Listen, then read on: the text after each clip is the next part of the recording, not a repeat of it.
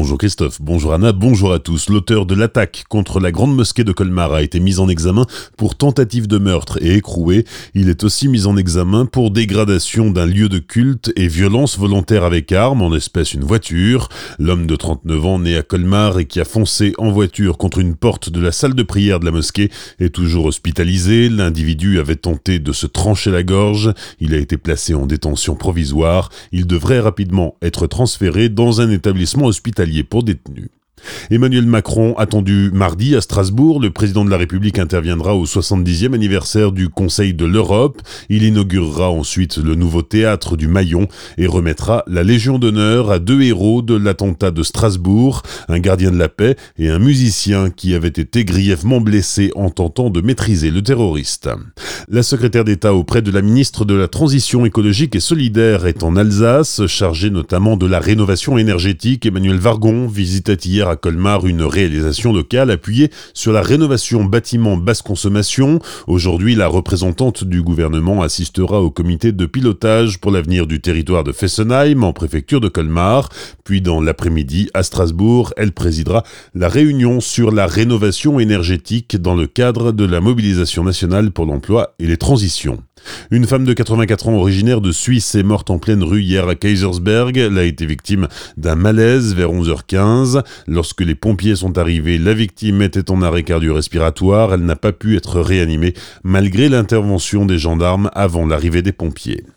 Inondation de l'école maternelle de Bissheim hier matin. À l'arrivée des pompiers, il y avait déjà 3 cm d'eau au rez-de-chaussée du bâtiment. Des opérations de pompage et d'assèchement ont été menées. Deux salles de classe sont pour l'instant hors d'usage et la municipalité a demandé aux parents de garder les 90 enfants à la maison au moins jusqu'à la fin de la semaine. Un service minimum est tout de même assuré à l'étage de l'école. L'éclairage public du parcours de santé du Feld à Célestat en panne après un vol de câbles électriques. Les câbles alimentant les candélabres ont disparu il y a quelques jours. Une procédure judiciaire est en cours afin d'évaluer les préjudices et le coût des réparations. En attendant, le parcours de santé n'est pratiquement plus éclairé le soir et la nuit. La fin d'une époque pour le passage à niveau de Molsheim, il était considéré comme l'un des plus dangereux de France. Après deux ans de travaux et 25 millions d'euros d'investissement, les voitures passent désormais sous les voies du train. Ce nouvel axe a été ouvert hier matin à 10h par le passage de cinq Bugatti, dont l'une conduite par Stéphane Winkelmann, le PDG de la marque. Eux ne conduisent pas encore de Bugatti, mais peut-être un jour, les élèves de 3e du collège Mentel de Célestat découvrent la conduite. Ils participent cette semaine à l'opération 10 de conduite, encadrée entre autres par les gendarmes du peloton motorisé de Célestat.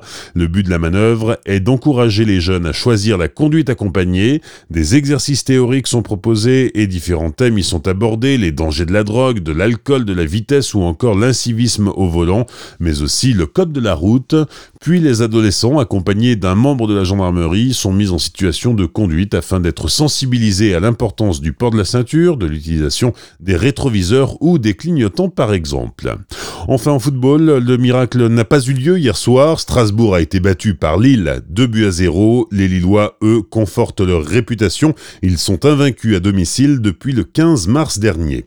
Bonne matinée et belle journée sur Azure FM. Voici la météo.